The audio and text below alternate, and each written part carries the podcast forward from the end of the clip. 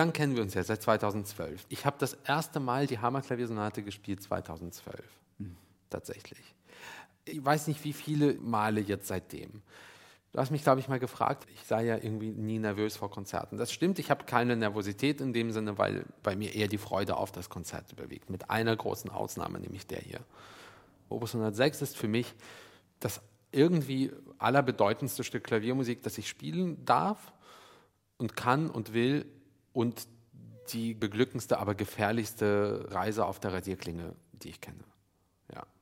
Weil, wie geht das? Du hast so einen ersten Satz, der dir alles abverlangt. Nicht nur pianistisch, auch mental.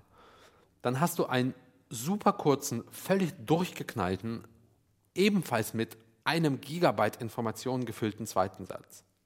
Du hast einen 15, 16, 17-minütigen, wirklich grenzensprengenden, quasi passionshaften, langsamen Satz.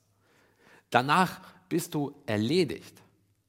Und dann kommt noch diese Überleitung und dann musst du auch noch neun Minuten im Grunde genommen Gewaltfuge ertragen. Wie, wie geht das? Das ist eigentlich zu viel. Und deswegen noch einmal in dieser Kombination unerreicht. 32 Mal Beethoven. Ein Klavierpodcast mit Igor Levit und Anselm Zibinski. Ihr Lieben, herzlich willkommen zu dieser 29. Folge unseres Podcasts über Beethoven. Wir sprechen von der Hammerklaviersonate. Beethovens längste Sonate, eine der längsten Klaviersonaten der Musikgeschichte überhaupt. 1200 Takte Musik etwa, rund 45 Minuten Aufführungsdauer und dazu pianistische Anforderungen, die alle Grenzen sprengen dessen, was ein Pianist um 1819 überhaupt kennen konnte. Beethoven selbst hat gesagt, da haben sie eine Sonate, die man in 50 Jahren spielen wird, die den Menschen zu schaffen machen wird. Wir beide, Igor und ich, haben uns entsprechend lange auch bei dieser Sonate aufgehalten, weil jeder einzelne Satz so unglaublich interessant ist, weil es so viel zu besprechen gibt und weil so viele Fragen damit aufgeworfen werden. Eine dieser Fragen, die man sich als Hörerin, als Hörer natürlich sofort stellt, ist, warum heißt ausgerechnet diese Sonate Hammerklaviersonate? Das hat nichts damit zu tun, dass sie besonders perkussiv klingt oder so etwas. Beethoven suchte damals in einer Art patriotischen Aufwallung nach dem Ende der napoleonischen Ära deutsche Titel für all seine Sätze, für all seine Werke und hat tatsächlich eine Reihe von Fachleuten damit beauftragt, ein Äquivalent für das italienische Pianoforte zu suchen und so kam er auf den Ausdruck Hammerklavier.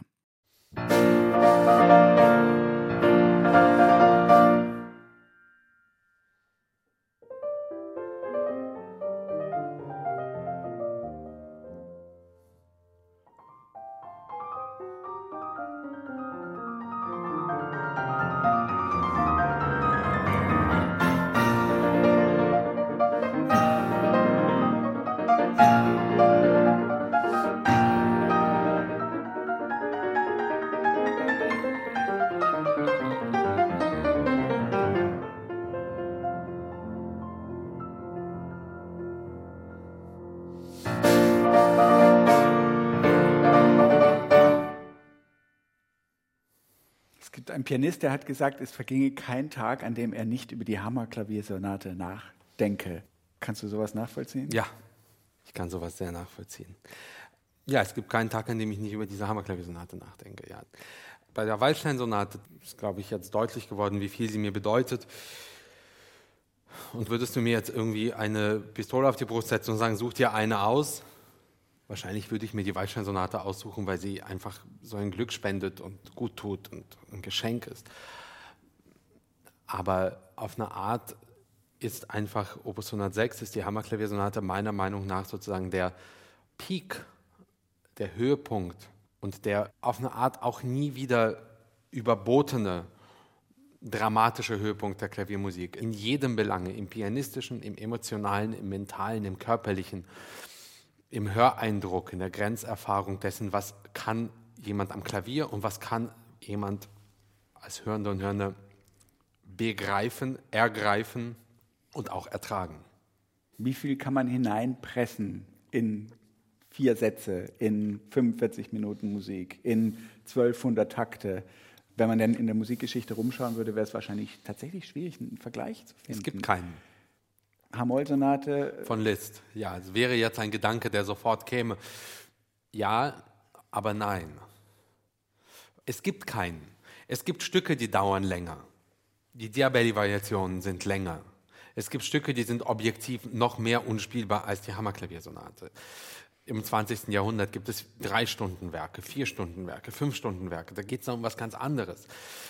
Aber in der Kombination von den von mir gerade genannten Punkten, und das sind nur wenige, gibt es keinen Schritt weiter nach vorne als diesen hier. Und das im Jahr 1817, 1818. Dieses Stück ist einfach alles auf einmal. Es ist so apokalyptisch wie leidend, es ist so still wie gewaltsam. Es ist tatsächlich, glaube ich, ein gewalttätiges Stück gegenüber allen, die irgendwie mitmachen, ob jetzt von der Hörseite oder von der Seite der Ausführenden. Es ist anders als alles Vorhergegangene.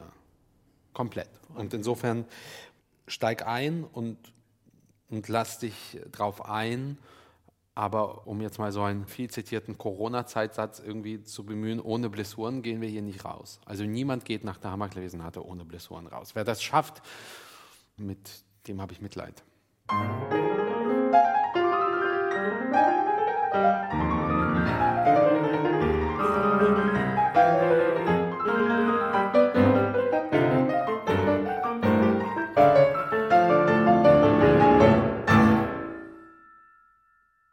Was ist das jetzt?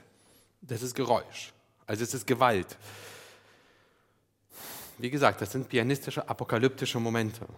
Ja? Wir befinden uns in der Mitte der Schlussfuge des letzten Satzes. Ja. Kurz bevor dann diese sehr an Bach gemahnte, ganz, ganz stille Stelle kommt, die ja eigentlich auch schon als Gegenpol dienen könnte. Ja. Aber vielleicht den Anfang des dritten Satzes, dieses Fis-Moll-Adagios, dass man so ein bisschen spürt, was da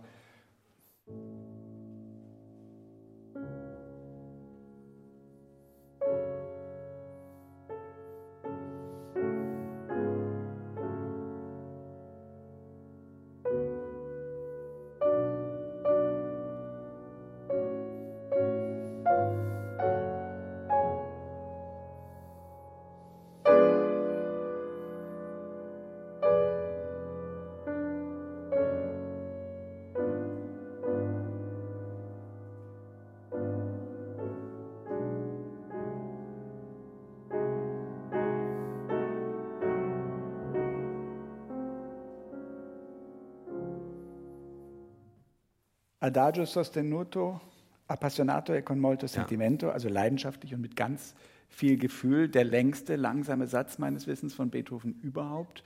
Bei dir dauert er um die 15 Minuten. Es gibt aber viele Pianisten, da dauert auch so um die 18 Minuten. Oder 25 Minuten. Ja. Diese Hammerklaviersonate ist ein Werk der Expansion, der Ausdehnung, der Ausbreitung in jeder Hinsicht. Ich glaube, das könnte man vielleicht jetzt mal als Zustieg nehmen. Wir haben Expansion des Tonumfangs, wie sich gleich in den ersten Takten, die du zu Anfang spieltest, zeigen lässt. Wir haben die Länge, die sich verbreitet, aber wir haben auch ein riesiges harmonisches Spektrum, was da durchschritten wird. Falls wir jetzt in den ersten Satz hineingehen wollen, da gibt es so viele Stufen und so viele Regionen, die ja jetzt ja. nicht einfach nur Harmonielehre bedeuten, sondern auch Erfahrungsräume ja sind. Das hat es bei Beethoven so auch noch nie gegeben, schon gar nicht in den Symphonien oder in anderen Werken für größere Ensembles, nicht wahr? Nein. Und ich glaube, dass das Wort, was hier am wichtigsten ist, ist das Wort Appassionato. Da kommen wir später nochmal drauf. Aber das ganze Stück ist, glaube ich, diese ganze Hammerklaviersonate auf eine Art ist Appassionato. Sie ist, fangen wir mal an. Ich würde vorschlagen, bei diesem Stück, weil eben die Gefahr so stark ist, sich zu verzetteln in 1,5 Quadrupelkasillionen Details, würde ich anders als bei den anderen Sonaten eher immer auf das große Ganze gehen und nicht sagen, und jetzt zeige ich diese Stelle, diese Stelle und diese Stelle. Das große Ganze, dieser erste Satz ist, wie auch überhaupt die ganze Sonate, fangen wir mit dem Grundsätzlichen an, ist für uns Pianisten in vielerlei Hinsicht außergewöhnlich. Das ist die einzige Klaviersonate Beethovens, wo Beethoven eine eigene Metronomzahl verwendet. Es gibt keine andere. Das Metronom ist, berichtige mich bitte, eine relativ neue Erfindung gewesen zu der Zeit. 1815 rum, 18, genau. 14, 15.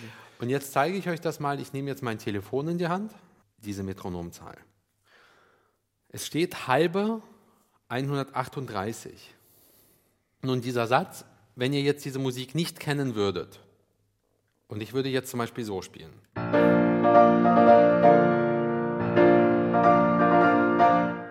Hat das seine Daseinsberechtigung?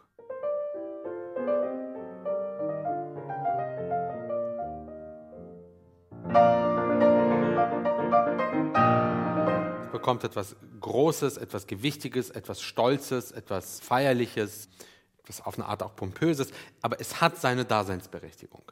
You want to go this way, go this way. Ja? Jetzt zeige ich euch mal Tempo 138.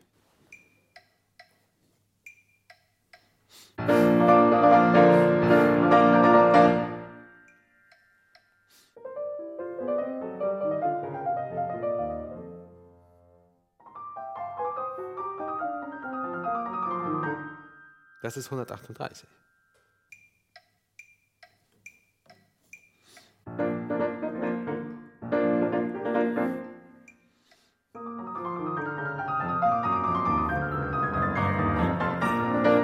Das heißt, geht das in diesem Tempo? Klar, wenn du irgendwie die Hände blutig übst, geht alles.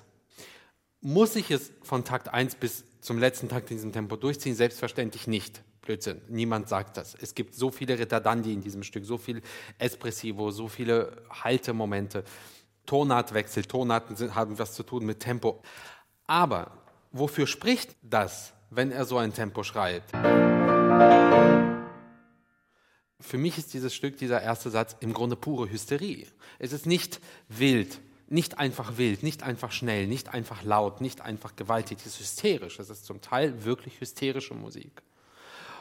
So ein bisschen wie das Ende der 9. Sinfonie. Das hat er, glaube ich, auch im Kaiser hat das, glaube ich, als hysterische Musik bezeichnet irgendwann. Und Nur steht da Prestissimo. Und da steht da Prestissimo, hier steht Allegro, Punkt. Aber es gibt dieses Tempo. Und da gibt es jetzt, wie so häufig, soll man es spielen, soll man es nicht spielen, macht es Sinn, macht es keinen Sinn. Die meisten spielen es nicht. Ich ziehe auch nicht nach 138. Aber irgendwann habe ich mir gedacht, so irgendwo leicht drunter habe ich mich auch irgendwann mal angesiedelt. Und so geht das durch das Stück weiter. Jeder Satz ist eigentlich irrsinnig schnell. Ich kann den langsamen Satz auch so spielen.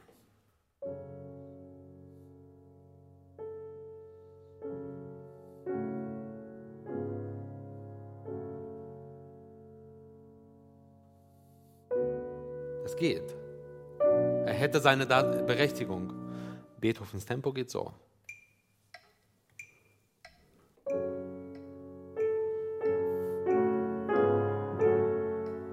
Und dadurch werden später Stellen, die appassionato sein sollen, glaube ich, wirklich appassionato.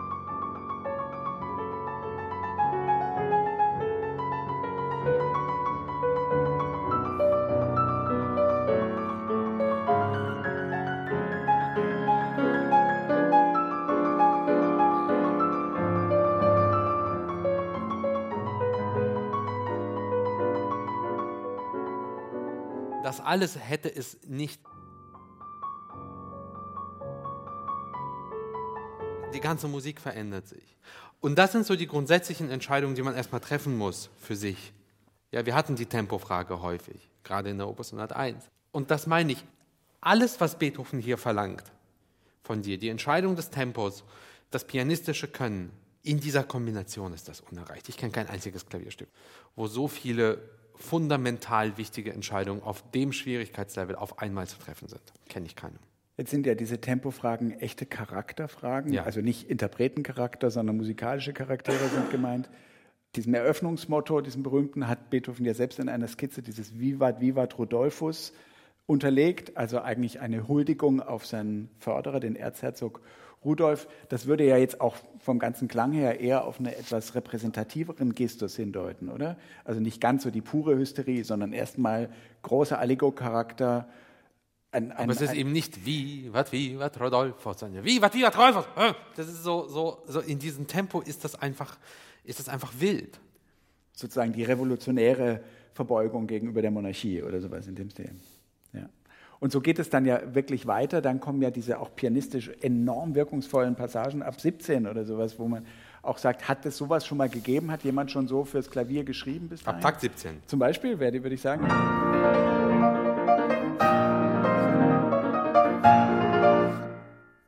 Es sind Sprünge, es sind volle Akkorde. Es ist alles neu. Auch wenn es lyrisch wird, auch wenn es zart wird, ja, ist es schwer.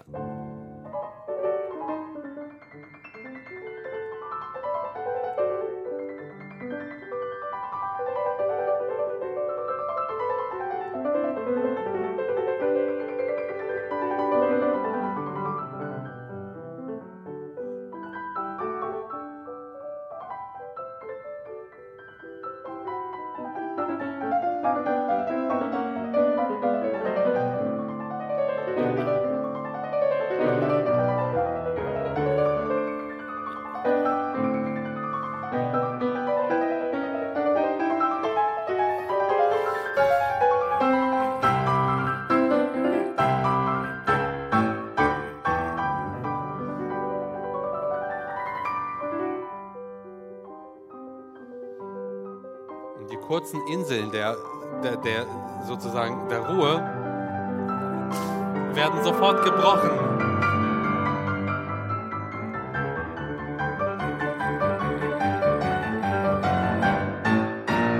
Und will ich dieses Tempo, gibt es keinen Genussmoment in dieser Musik. Es gibt keinen. Es ist ein Rasierklingenritt von Takt 1 bis zum letzten Takt. Vor allen Dingen im ersten Satz. Er ist eigentlich zu schnell vorbei. Aber es passiert so irrsinnig viel, dass es einen verrückt macht. Pianistisch ist es einfach ein Parfumsritt. Ist ja auch interessant von der Informationsdichte her. Der Satz Ja. ist sehr lang und allein die Taktzahl dieser Exposition ist sehr hoch. Dennoch hat man, genau wie du sagst, ja den Eindruck, die Dinge geschehen auf eine unglaublich Mitten im Satz kommt eine Fuge. Ähnlich wie in der Opus 101.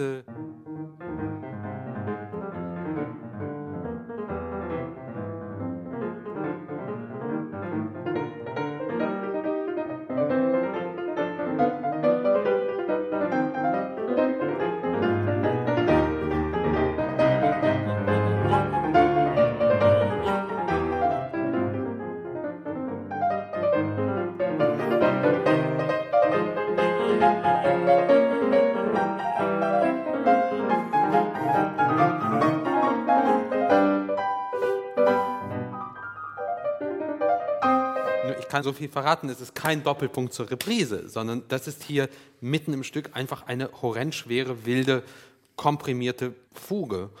Das sind irre viele Takte, aber ihr merkt, wie schnell das alles vorbeigeht. Ja.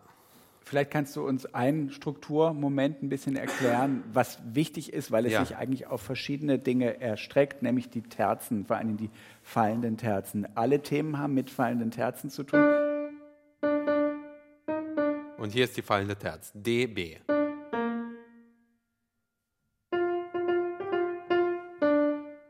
Und diese Terzen.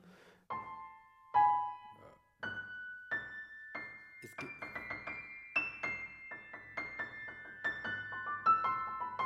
In dem ganzen Stück, alles ist voller fallender und auch steigender Terzen. Überhaupt sind die Terzen, die steigende Terz wird natürlich der zentrale Moment des langsamen Satzes, nämlich die, die ersten drei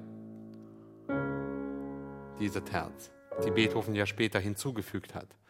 Die Terz als Intervall in diesem Stück im Zentrum. Überhaupt kommen Intervalle, wir kommen da in den letzten drei Sonaten dazu. Jede dieser Sonaten bekommt ja quasi ihr eigenes Intervall. Opus 109 die Terz, 110 die Quarte und so weiter. Also wir haben das ja auch in der Harmonik. Das zweite Thema von B-Dur aus steht jetzt in G-Dur. Und diese Fuge, die du angespielt hast, Das ist ein äh, S-Dur. Beginnt in S-Dur wieder eine Terz und die Reprise geht eigentlich von H-Dur aus und Genau. geht dann sehr schnell nach H-Moll. Und, Genau. und so hat man eigentlich einen harmonischen Raum, der auch, glaube ich, vom atmosphärischen leicht zu spüren viel größer ist als in einem herkömmlichen Nur das, Sonatensatz. das, das Wilde ist und das, ähm, deswegen meine ich, es ist so wahnsinnig schwer, so viel man zu diesem Stück sagen muss und sagen sollte und sagen kann und zeigen kann. Es ist eigentlich zu viel für ein Gespräch, für ein Konzert, für ein Hörerlebnis, für einen Podcast. Es ist zu viel.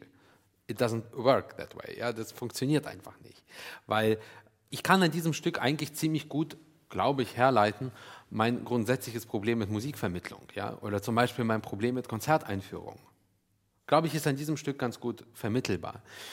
Schaut mal, das ist das Fugenthema.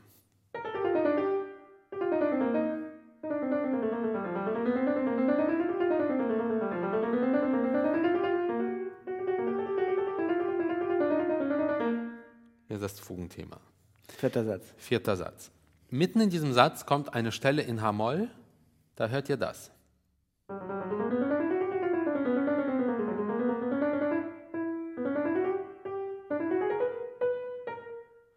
Das ist die perfekte Umkehrung, Umdrehung dieses Fugenthemas.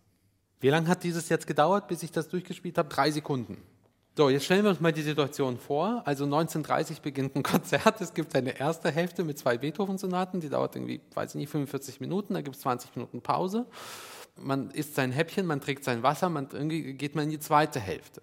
Beginnt die Hammerklaviersonate. Wir haben jetzt vielleicht 20.45 Uhr. 40 Minuten später komme ich an diese Fugenstelle. Die dauert 10 Sekunden. Jetzt sind wir, sagen wir mal, um 21.30 Uhr. Zwei Stunden nach Konzertbeginn. Konzerteinführung gab es um 18 Uhr, dreieinhalb Stunden vorher. Dreieinhalb Stunden vorher erzähle ich euch, in dieser Fuge gibt es eine perfekte Umkehrung. Am besten schreibe ich es noch ins Programmheft. Also ich habe keine Zeit darüber nachzudenken in dem Moment.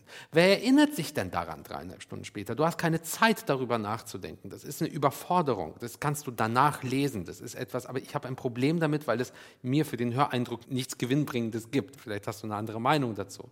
Sondern was in diesem Stück das Problem der Rezeption und die Chance der Rezeption ist, das Problem ist, es ist zu viel. Ich bin überfordert. Ich selbst sogar. Aber die Chance ist, du kannst einfach die Leute an der Hand packen und sagen, tauch ein, hier wird es brutal, hier wird es gefährlich. Aber ist das nicht fast so ein bisschen eine religiöse Frage, wie die Schriftdeutung zum Beispiel? Ich weiß nicht, das wird dir ja auch irgendwie nah sein, dass man sagt, es gibt Texte, es gibt Hervorbringungen, es gibt Phänomene auf der Welt, die sich nur der wiederholten Auseinandersetzung überhaupt öffnen können. Die Musik ist irgendwo so schrecklich und so brutal in ihrem Vorübergehen dass es ja Leute gibt wie Rudolf Kohlisch, die gesagt haben, das ideale Musikerlebnis ist das Lesende, denn ja. die Stellen in ihrer komplexen Verwobenheit können wir im Lesen immer wieder abtasten, als wäre es ein Gemälde ja. oder als wäre es tatsächlich was Visuelles. Tatsächlich ist aber dieses Vorübergehen und dieses ständig etwas verpassen und ständig eigentlich auch in die eigene Unsicherheit ja. geworfen zu werden, meines Erachtens das, was die Musik so unverzichtbar macht. Absolut. Eine Demutsübung. Hier ist etwas, da muss ich mich anstrengen. Da sind meine Klimmzüge gefragt. Aber deswegen liebe ich dich auch von Herzen, weil du gerade etwas gesagt hast, was ich mir wünschen würde, man einfach vor so einem Konzert auch mal hört. Denn das ist jetzt eine essentielle Information darüber, was dir geschehen wird. Es ist nicht die essentielle Information, mit erhobenem Zeigefinger sich hinzustellen und zu sagen, hier kommt eine Fugenumkehrung. Noch einmal, in dem Moment, danke zu der Info. Dreieinhalb Stunden später, wirklich soll ich mich an dieser Stelle, nach dem, was in dieser Sonate alles passiert ist vorher, nach einer ersten Konzerthälfte, allen Ernstes daran erinnern? Und in diesen 14 Sekunden, die das vielleicht dauert, auch noch reflektieren? Das meine ich. Das ist eine Schreibarbeit. Es ist eine Gesprächsarbeit für eine gesonderte Gesprächssituation. Das ist keine gewinnbringende Info für das Konzert, für das Erlebnis, was du gerade beschreibst, nämlich in diesem Stück ein ständiges Zurückgeworfensein in eigentlich eigene Unsicherheit, weil, ey, ich pack das nicht, das wird zu viel. Ich packe es beim Spielen nicht. Mir ist das zu viel. Aber das Wissen darum, dass es Ordnung gibt, auch dort, wo wir sie nicht sofort wahrnehmen, es ist aber geordnet. Es ist ja was zivilisatorisch ganz, Absolut. ganz Großartiges. Es gibt von Hanon Kur dieses schöne Bild, dass er sagte, Brahms habe so ein bisschen komponiert wie diese gotischen Baumeister, die den schönsten Skulpturenschmuck auch dort angebracht haben, wo ihn garantiert nie ein irdisches Wesen würde sehen ja. können. Also dieses Wissen, es gibt Codes drauf, sichtbar und unsichtbar. Also Absolut. es gibt ganz viel Information und ganz viel Ordnung in diesem Werk das wir zum Teil beim ersten Mal wahrnehmen. Aber wir wissen, es gibt noch viel mehr, was wir wahrnehmen sollten. Ja, du nimmst halt nur so, Bosoni nannte das irgendwie, der Kreis, den Bach und Beethoven ziehen, der ist so groß, wir sehen auch immer nur so einen kleinen Strich. Ja, wir können den ganzen Kreis gar nicht sehen. Also ihr Lieben, ihr werdet in zwei Stunden alles vergessen haben, aber wir schauen uns trotzdem ja. zwei, drei Stellen an. Bitte. Denn ihr wisst dann wenigstens, dass es da was gibt, was es zu entdecken gilt. ich wollte jetzt nicht den Podcast mehr, verkürzen. Mehrmaligem Hören, das ist ja das ja. Privileg unserer heutigen Zeit. Ich meine, früher kamen wir aus dem Konzert und die Musik war weg. Ich weiß noch als Kind, ich hatte keine Plattensammlung, sondern ja. ich hatte nur auf Tonbändern meines Vaters die Möglichkeit, gewisse Stücke zu hören, andere halt nicht so. Ja. Es gibt hier in der Hammerklaviersonate ja das interessante Phänomen, dass er zum letzten Mal richtig ja. vier Sätze schreibt, im Grunde genommen ein traditionelles Design wählt, wenn man so will. Innerhalb dieses Designs aber ganz viele ungewöhnliche Dinge macht. Und eine der ungewöhnlichsten, glaube ich, ist, dass es eine Reprise gibt, die so klingt wie ein Übergang, das nimmt man kaum wahr. Und kurz danach gibt es eine Ausweichung nach H-Moll, der berühmten schwarzen, schwarzen Tonart. Tonart, von der wir es schon so oft hatten. Und das ist der einzige Ruhemoment im ganzen Satz. Es ist also wirklich ein Gegenpol zu dieser hysterischen ja. Bewegtheit, von der du auch sprachst. Und das einmal zu erleben und auch wahrzunehmen ist eine Ungeheuerlichkeit. Ich glaube, das. Ab wo nochmal ungefähr? Mal kurz, wir müssten hingehen, wo die. Reprise 227. Oder später? Bisschen kurz davor, kurz vor der ja, ja, ja.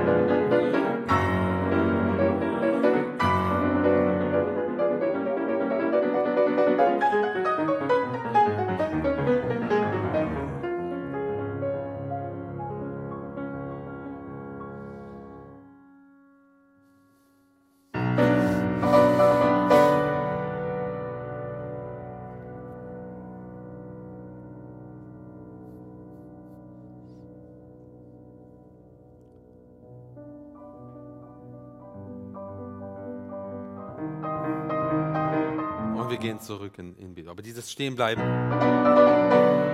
ist ja nicht nur ein Ruhemoment, sondern ist es ein tatsächlicher Schockmoment. Nicht wahr? Das, aber das, du hast recht, das ist der einzige Punkt, wo die Musik nicht nur zum Halten kommt, sondern zu einer brutalstmöglichen Vollbremsung. Wie geht dieser Satz jetzt aus? Eigentlich zu schnell. Eigentlich mittendrin, plötzlich ist er zu Ende. Plötzlich, so schnell er begann,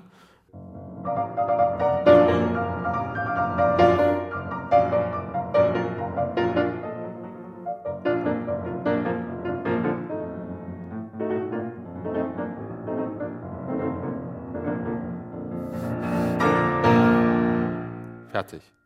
Eigentlich so ein irgendwie ein viel zu schneller, viel zu komprimierter Schluss. Kein wirklicher Schluss.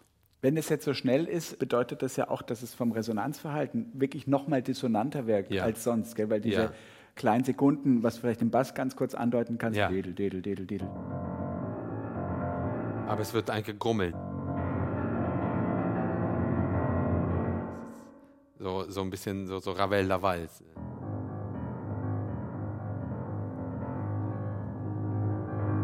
die, diese Art, ja.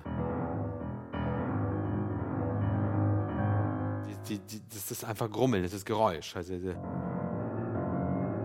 und ich glaube einfach nicht daran. Ich glaube da nicht dran. Das ist zu ungefährlich, zu, also, zu verständlich. Aber, weil wir über Ordnungen sprachen, dass der Schmutz sozusagen an der Seite lauert und einzudringen droht, ist schon eine Information, oder? Absolut. Es hat ja. eine ganz andere Bedrohlichkeit. Ja das Kerzo, Assai Vivace, unglaublich schnell, unglaublich schnappend, kleinzellig. Und besteht nur aus Terzen. Also es ist im Grunde ein Satz nur für die komprimierte Grundidee des ersten Satzes. Wir spielen jetzt einfach mal mit Terzen.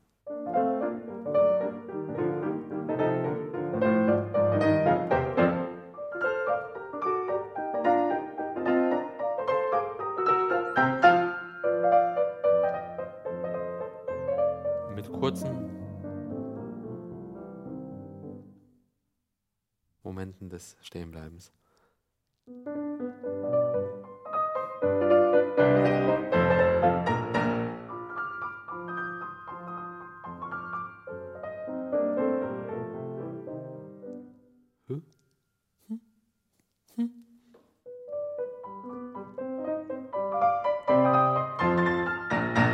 Grundidee dieses Satzes. Eigentlich einfach. Das ist jetzt mit der Dynamik ganz speziell. Vielleicht kannst ja. du das einmal erläutern. Man hört das nicht so leicht, weil es auch längere Noten ja eigentlich immer lauter wirken als kurze Noten. Aber hier ist es jetzt mit diesen Schwellern immer so. Es ist sehr insistierende und er schreibt es jedes Mal aus. Es ist immer die. Es ist nie. Nicht das.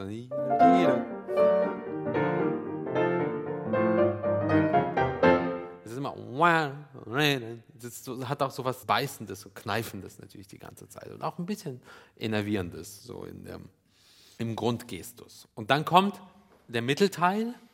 Wir gehen von B-Dur übergangslos nach B-Moll. Und dann kommt eine sehr, sehr tolle Melodie, so eine Art Melodie in der rechten Hand.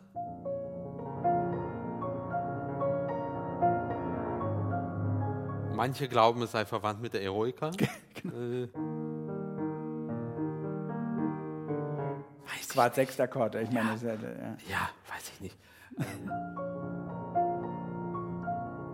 eigentlich nur Harmonie, nicht wirklich nicht mal Melodie. Nur Harmonie, nur Fläche.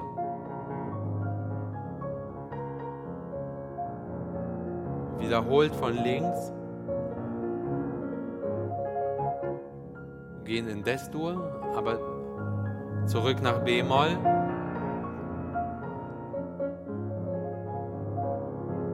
So, und wie gehen wir jetzt hier raus? Mitten im Stück. Und ich beschreibe das nicht, das genießt ihr einfach mal selbst.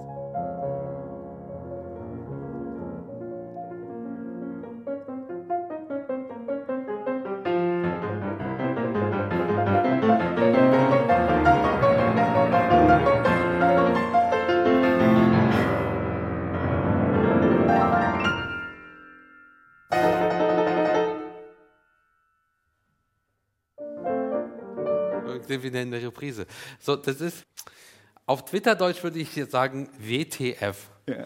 Das ist so, für jemand, der dieses Stück nicht kennt und er hört so einen Moment und meinetwegen auch so gespielt, wie ich es gerade gemacht habe. Ich, ich glaube, das ist ein totaler Jetzt kommt wieder ein Teil der Kollegenschaft und lüngt mich dafür. Ich sage es trotzdem. Ich glaube, ich muss niemandem beweisen, wie sehr ich dieses Stück verehre, liebe und in aller Demut davor stehe. Aber das ist ein absoluter musikalischer What the fuck Moment. Ja? Warum? Warum? Warum das? Warum so? Warum? Äh, warum sowas hier? Dann auch noch Prestissimo. Es ist im Grunde wie wie jemand, der einfach gar nichts mehr hört. Einfach nur noch so, so, so einen großen Stapel Papier nimmt und ihn einfach zerreißt, ja, und einfach wegwirft. Aber er muss natürlich von A nach B oder von C nach D kommen, ja. nämlich aus dem zweiten Trio zurück wieder in das eigentliche Scherzo. Er braucht eine Rückleitung und er braucht natürlich eine Energieableitung zugleich auch, ja. oder? Weil er ja so aufgeheizt ist. Was für eine geile Energieableitung, ne? Weiß Gott. Ja. Jetzt gibt es am Ende dieses Satzes diese prominente H-Stelle wieder, ja. weil wir ja davon sprachen, wie dieses H als Gegenpol. Ich zeig das. Äh, warte mal. Ähm, H, B, H, nicht mehr B, Eis um nach H-Moll zu kommen. Herzschlag. Herzschlag. Presto. B-Dur. Aus. Damit sind wir bereits nach Im wahrscheinlich zweieinhalb Satz. Minuten oder so. Es ist unglaublich Im langsamen kurz. Satz. Im langsamen Satz. Adagio sostenuto, appassionato e con molto sentimento. Also leidenschaftlich und mit viel Gefühl. Eine Seite, halbe Stimme steht dann drunter. Das ist der Klangcharakter des Beginns. Du hast eben schon gesagt, dieser Eröffnungstakt, den können wir uns gar nicht mehr wegdenken, aber der ist nachträglich von Beethoven hinzukomponiert worden. Spielst du uns den Anfang gerade nochmal?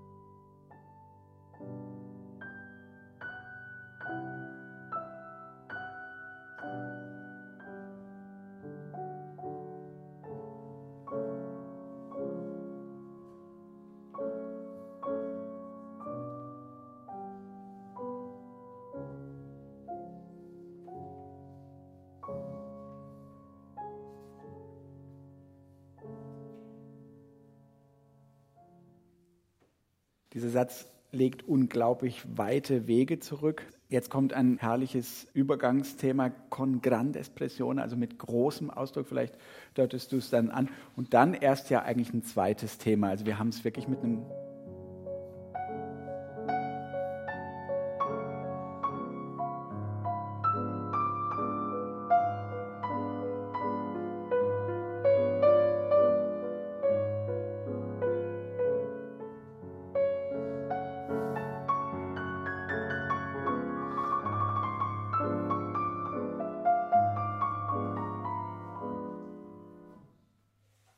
Wie empfindest du den Affekt dieses Satzes? Alles an diesem Satz ist herzzerreißend eigentlich. Also der Affekt ist ein verzweifelter Kongrant-Expression. Er ist groß, er ist bohrend. Also diese Töne.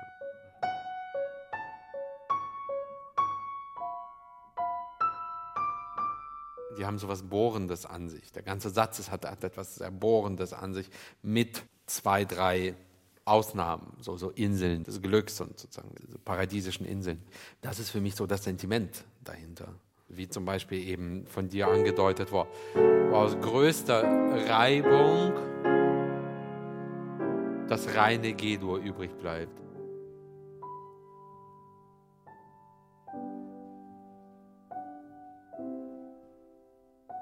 Nur zwei Takte, um wieder zurückzukommen. Aber hier ist es ja beinahe umso schlimmer, weil du hast ja eigentlich keine Zeit, es wirklich zu genießen, weil er dich sofort wieder in das Leiden hineinzieht. Der ganze Satz hat etwas Bohrendes. Und das zweite Thema hat ja auch so was Benediktushaftes, so, so tiefer Bass unter, unter ständiger, leiser Begleitung haben wir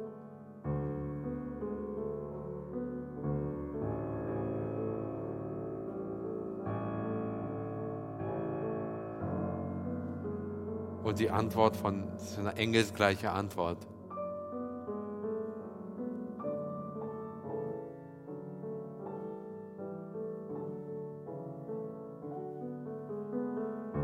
Also, also diese Themen bekommen kosmische Ausmaße eigentlich. Ich war von ganz tief im Klavier nach ganz oben auf der Tastatur. Es wird groß und majestätisch und ruhig und äh, würdevoll. Ja. Und es ist ein unglaublich kontinuierliches Herauswachsen der einen Idee aus der anderen. Genau. Man hat eigentlich nie den Eindruck, dass es hier Unterbrechungen nie. sowohl der Inspiration als nie. auch der Intensitäten gibt. Oder? Nie, nicht einmal.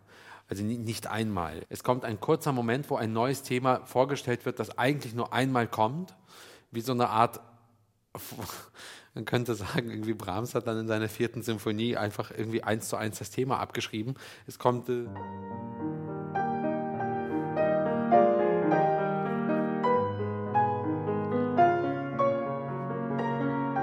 dieses äh, wie bei Brahms dann später die vierte eröffnet, kommt wieder Terzen. Und ja, jetzt sagen manche, das ist aber ein, Spr ein Sechssprung nach oben, aber nach unten ist es natürlich die gleiche Terz. Also die Terz bleibt. Aber es ist appassionato.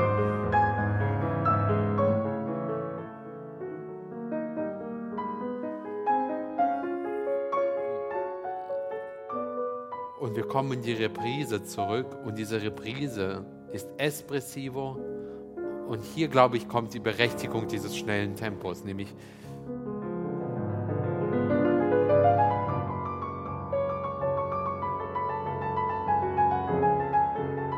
sozusagen die Harmonien dieses Satzes werden variiert.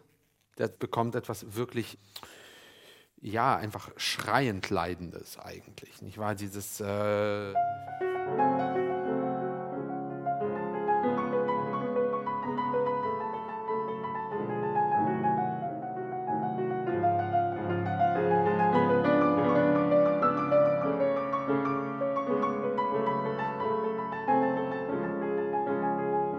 kurzes G-Dur.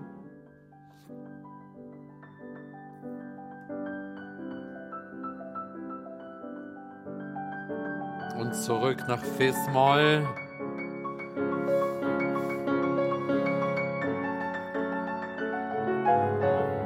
Und wir sind wieder in der Anfangsmaterie. Das ist so langsam dieser Satz ist, der ist Adagio sostenuto, er ist, aber Beethoven schreibt ein sehr schnelles Tempo und er ist einfach herzzerreißend. Ein interessantes Detail, es gibt eine wunderbare Gesamtausgabe der Beethoven-Sonaten von Franz Liszt. Liszt war ja der Erste, der sich getraut hat, dieses Stück, die Hammerklaviersonate, aufzuführen.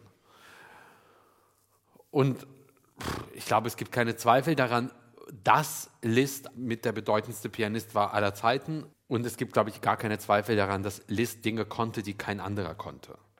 Auf eine Art bis heute. Und Liszt behält diese Tempi bei. Liszt schreibt tatsächlich den langsamen Satz, gut, dass ich nochmal nachgeschaut habe, minimal langsamer, aber wirklich nur minimal. Da geht es um zwei, drei Metronomstriche. Also Liszt schreibt 84 statt 92. Geschenkt, ja, aber der Gestus ist ein Appassionato-Gestus. Liszt behält tatsächlich die 138 des ersten Satzes bei. Und das ist jetzt nun der größte Pianist irgendwie unter der Sonne gewesen. Und äh, mit Leichtigkeit hätte er jetzt dagegen argumentieren können, als Pianist.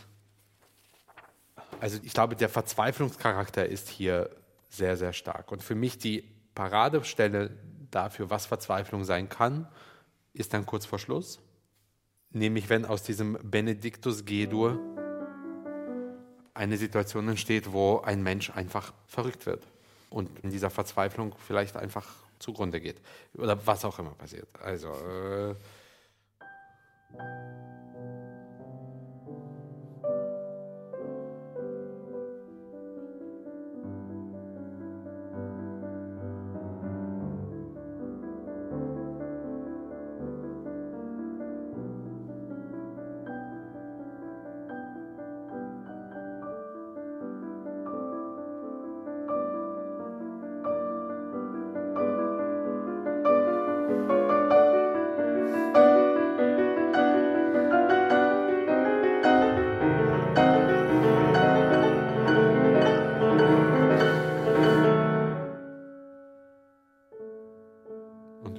übergangslos sind wir zurück im Hauptthema. Also diese Durchdrehmomente. Und dann höre ich sofort auf zu reden. Gehen wir mal Jahrzehnte zurück. Wir erinnern uns bei der Sonate Opus 10 Nummer 3. Wir sprachen über diesen außergewöhnlichen langsamen Satz.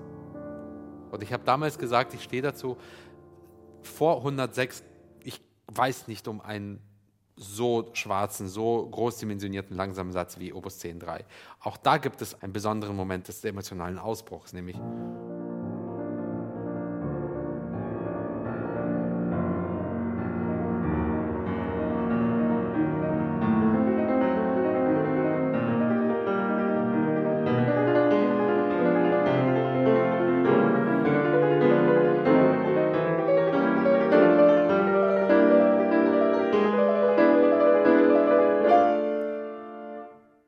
hier haben wir diesen Ausbruch nochmal, aber wirklich um zehn Welten schärfer.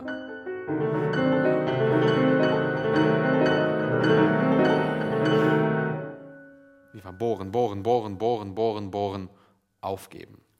Jetzt gibt es genau an dieser Stelle diesen merkwürdigen Bebungsfingersatz. Wie geht man damit auf dem modernen Flügel um? Was bedeutet das? Das bedeutet, dass kurz bevor die Taste sozusagen, kurz bevor du sie loslässt, schlägst du sie nochmal an. Also es wird ganz berühmt dann in der Opus 110.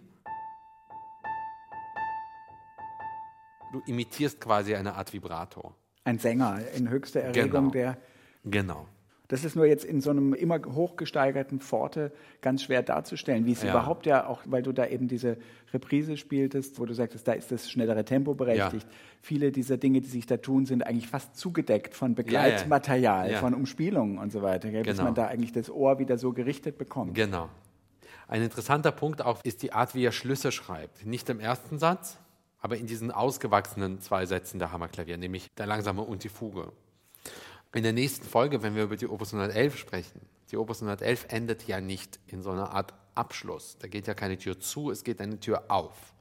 Es gibt eine leichte Taktzahl, reines C-Dur und im Grunde genommen wie die Tür geht auf und, und verlasse den Raum in Schönheit so ungefähr. Während die Hammerklaviersonate, die Schlüsse des langsamen Satzes und der Fuge des Finales sind nun wirkliche Schlüsse. Mhm. Da ist dann der Laden dicht. Nicht wahr? Und ich glaube, wenn ich mich recht entsinne, siebenmal wird der Fis-Dur-Akkord am Ende wiederholt. Dieser Schluss.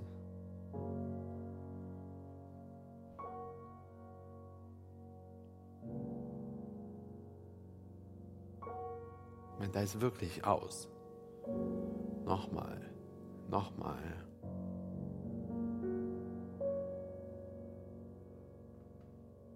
Da ist aus. Genauso wie im Finale. Da ist aber der Laden zu. Ja, da ist vorbei. Wie denn anders? Und die späteren Sonaten glaube ich nicht und die Diabelli-Variation mit diesem offenen, offenen, freien C-Dur auch nicht. Hier ist Apokalypse, hier ist, ja, hier ist die Geschichte auserzählt. Nur nach der Erinnerung der ersten drei Sätze dieser Sonate hat man bei diesem Fistur-Akkord nicht das Gefühl, man schwebe nach wie vor oder man wäre quasi auf Nein. einer Außenposition, von der man zurückkommen möchte. Nein, hier ist aus. Und die körperliche, also so erlebe ich das, die körperliche und die emotionale Anstrengung, jetzt noch weiterzumachen, ist unmenschlich. Unmenschlich. Und was jetzt folgt, ist einfach ein musikalisches Wunder, nämlich der Übergang des Lago in das Finale. Der große Ferruccio Bosoni hat irgendwo mal geschrieben, wenn es ein Beispiel gibt für freie Musik, wer dem wirklich nahe kam, dann war das dieser Satz, diese Improvisation. Ich glaube, die müsstest du mal ganz spielen, weil da ist so viel los.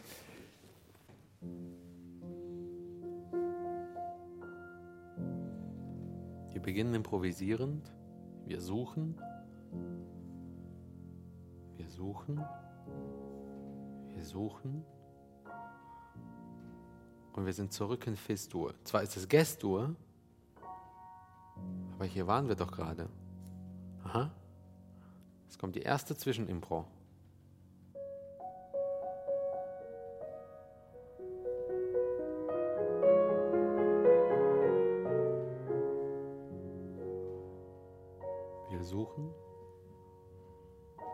Wir suchen H-Dur.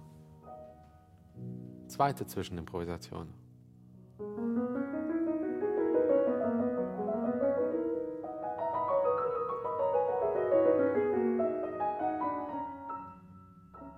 Es wird immer minimal schneller. Wir suchen wieder. Allegro.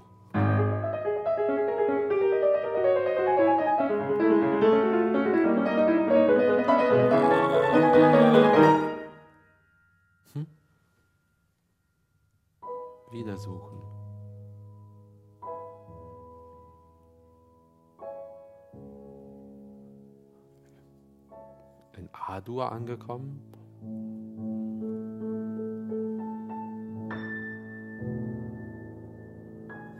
Einfach nur improvisiert. Mal schauen, wo es uns hinträgt.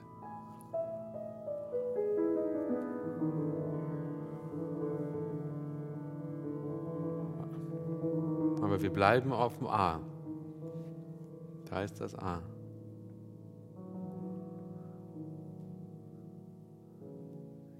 Terzen. Aha.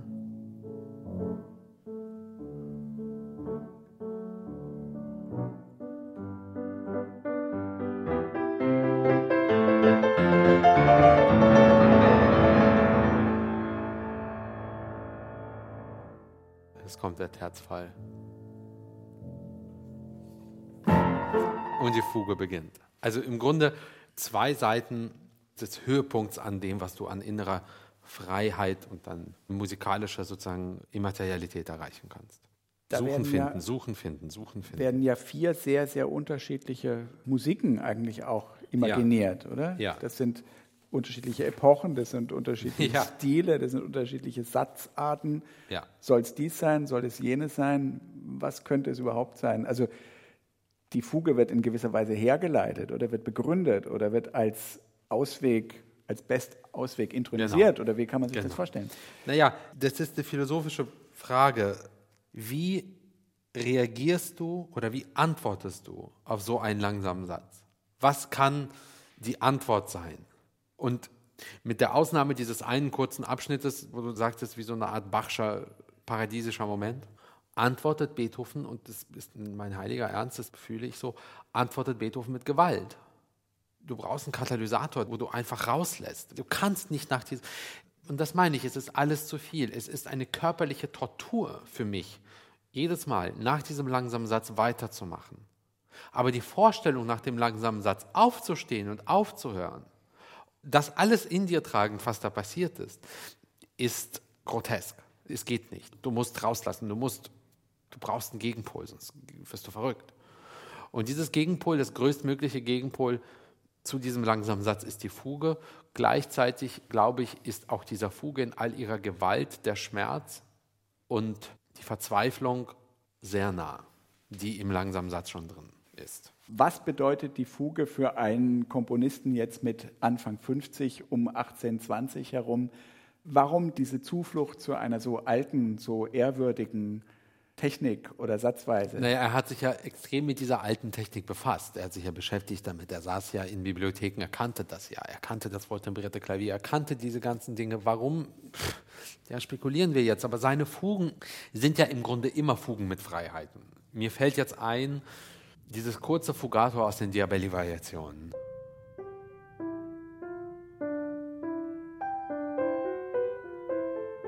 Ist mit die einzige perfekte Fuge von Beethoven, die mir jetzt sofort einfällt, außer Missa Solemnis, wo es die auch gibt. Alle seine Fugen sind unglaublich freie Stücke. Es gibt ja eine schöne Aussage aus einem Brief an den Erzherzog Rudolf, seinen Schüler, ja. wo er sagt, worauf es jetzt ankomme, sei diesen Dingen eine neue poetische Idee mitzugeben. Genau. Das heißt also, das ist ja dann doch auch ein Anknüpfen an der musikalischen Tradition genau. zu einem Zeitpunkt, wo in Wien Rossini und Salonvirtuosität eigentlich und en vogue später kommt dann und Chopin und Liszt und machen das Gleiche mit der Etüde, verwandeln die Etüde im Grunde in poetische Bilder. Dieser Begriff der Etüde, ja, Etüde. Aber dann kommt Chopin und schreibt diesen revolutionären Zyklus der 24 Etüden und dann kommt Liszt und schreibt seine Transzendentalen. Später kommt Sergei Rachmaninoff und nennt sie auch noch Etüde Tableau. Also das Gleiche passiert dann mit so einer Form wie der Etüde. Das passiert hier mit der Form der Fuge. Die Fuge wird nicht nur ein Fugenstück, das sozusagen Regeln befolgt, sondern die Fuge wird Teil eines poetischen großen Ganzen. Dieses poetische Ganze ist hier denkbar angespannt. Das Thema beginnt schon mit diesem verrückten Sprung und dem Triller.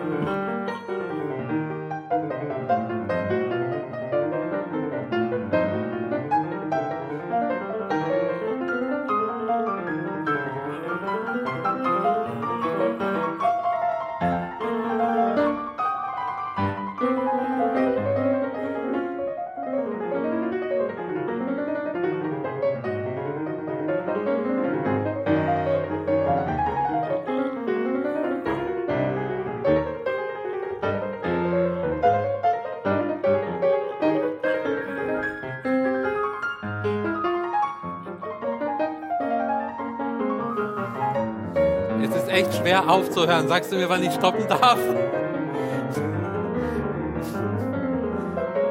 Sag mir, wann ich stoppen darf.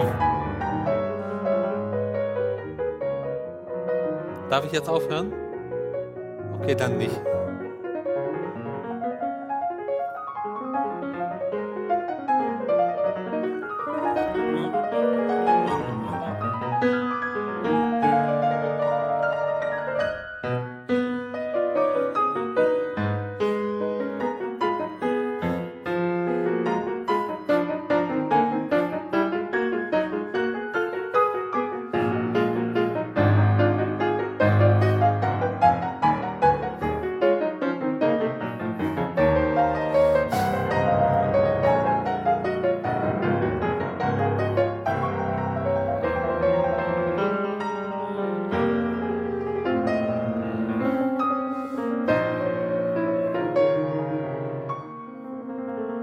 Darf ich jetzt aufhören? Klar.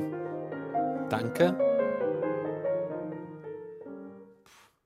Ja, willst du anfangen, I das zu analysieren? Bitte schön. Playing.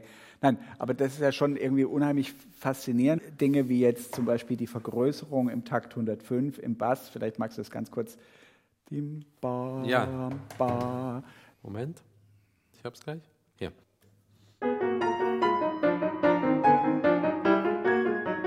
Du meinst.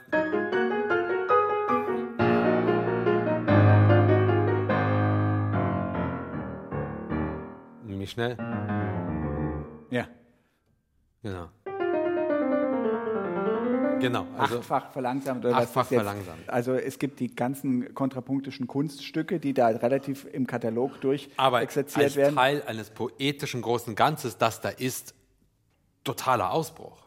Aber das führt uns ja zu einem unserer Lieblingsthemen. Habe ich dich schon manchmal gefragt, ist Beethoven eigentlich ein impulsiver oder ein disziplinierter Na, hier ist Komponist? ja beides drin. Genau, dumme Frage natürlich eigentlich, aber dann auch eine der spannenderen, weil beides findet sich hier quasi übereinander, weil du hast ja diese Forzato-Ballungen, jedes zweite Genau. Achtel bekommt das Forzato. Das Aber ich meine, also- das ist alles, aber keine Fuge. Also sozusagen die größtmögliche Distanz zur Fuge kommt in den letzten Takten, nämlich einfach Unisono-Läufe. Also weniger Fuge als einfach nur. Als das geht nicht. Aber du hast recht, hier werden strengste Fugenregeln befolgt und gleichzeitig wird sich so weit wie möglich von der Fuge entfernt. Was ein geiler Komponist das war. Dann kommt ein ganz neues Thema Genau. in D-Dur zuerst. Nämlich. Äh, So, wie geht das jetzt weiter? Soll ich spielen? Spiel mal, ja.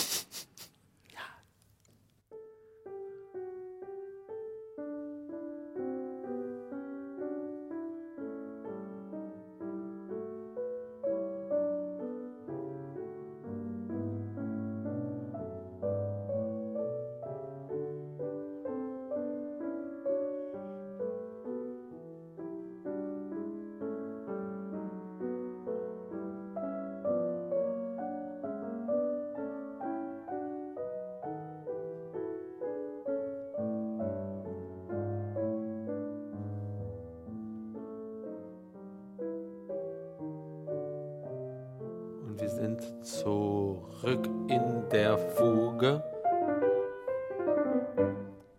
Kann man sagen, dass hier eine vokale Fuge einer instrumentalen Fuge gegenüberstellt wird, weil es steht ja da auch cantabile, also sangbar. Ja. Und man hat plötzlich hier eine Assoziation von alten Chorfugen Genau. oder von Stile Antico oder solchen Geschichten. Genau. Oder? Also man hat eine ultramoderne Fuge, ja auch mit diesem großen plötzlich hat man die dissonanten Sprung und den. Trillern und plötzlich hat man diesen wirklich sakrale Atmosphäre. Genau. Beide werden jetzt hier auf sehr, sehr schöne Weise kurz kombiniert. Vielleicht Aber noch. nur sehr kurz. Äh,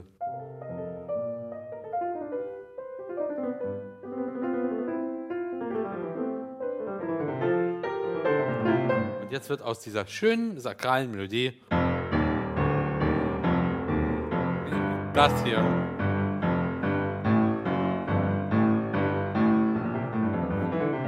Nicht wahr? Also das Stück wird wieder wild, das Stück wird wieder abnorm schwer und es endet im Grunde in, ja, in einem Meer von Faustschlägen eigentlich. Also es bleibt kurz stehen. Es wird eigentlich fast zu harmonisch. Was könnte jetzt kommen? Das hat nun gar nichts mehr mit Fuge zu tun.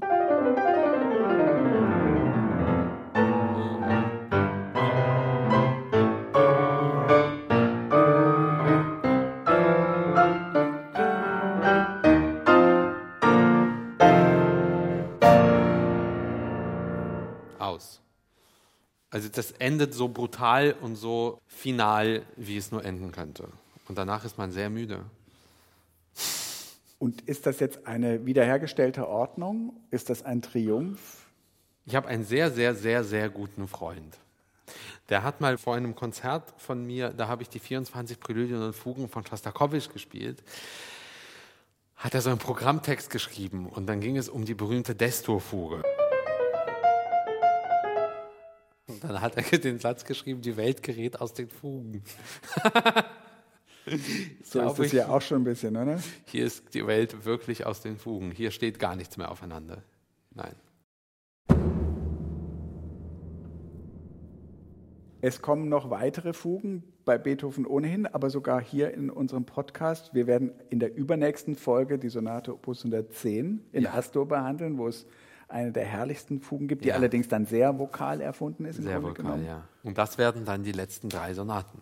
Ich freue mich sehr. Wir freuen uns riesig. Das ist Igor. Und Anselm. Bis zum nächsten Mal. Ciao. Tschüss. 32 mal Beethoven ist eine Produktion von BR Klassik. Die 29. Folge von 32 mal Beethoven, aufgenommen am 2. April in Igor Levits Wohnung in Berlin von Christian Fischer. Die Mischung lag bei Elisabeth Panzer und Dorothee Keil. Produktionsleitung hatte Florian Scheirer. Die Redaktion hat Bernhard Neuhoff. Unser Podcast 32 mal Beethoven neigt sich dem Ende zu. Jetzt interessiert uns natürlich, wie hat es euch gefallen? Was findet ihr gut? Was könnte man besser machen? Wir freuen uns, wenn ihr uns ein paar Fragen beantwortet. Unseren Fragebogen findet ihr unter brklassik.de slash 32x Beethoven. Der Link steht aber auch in den Show Notes des Podcasts. Wir freuen uns auf euer Feedback.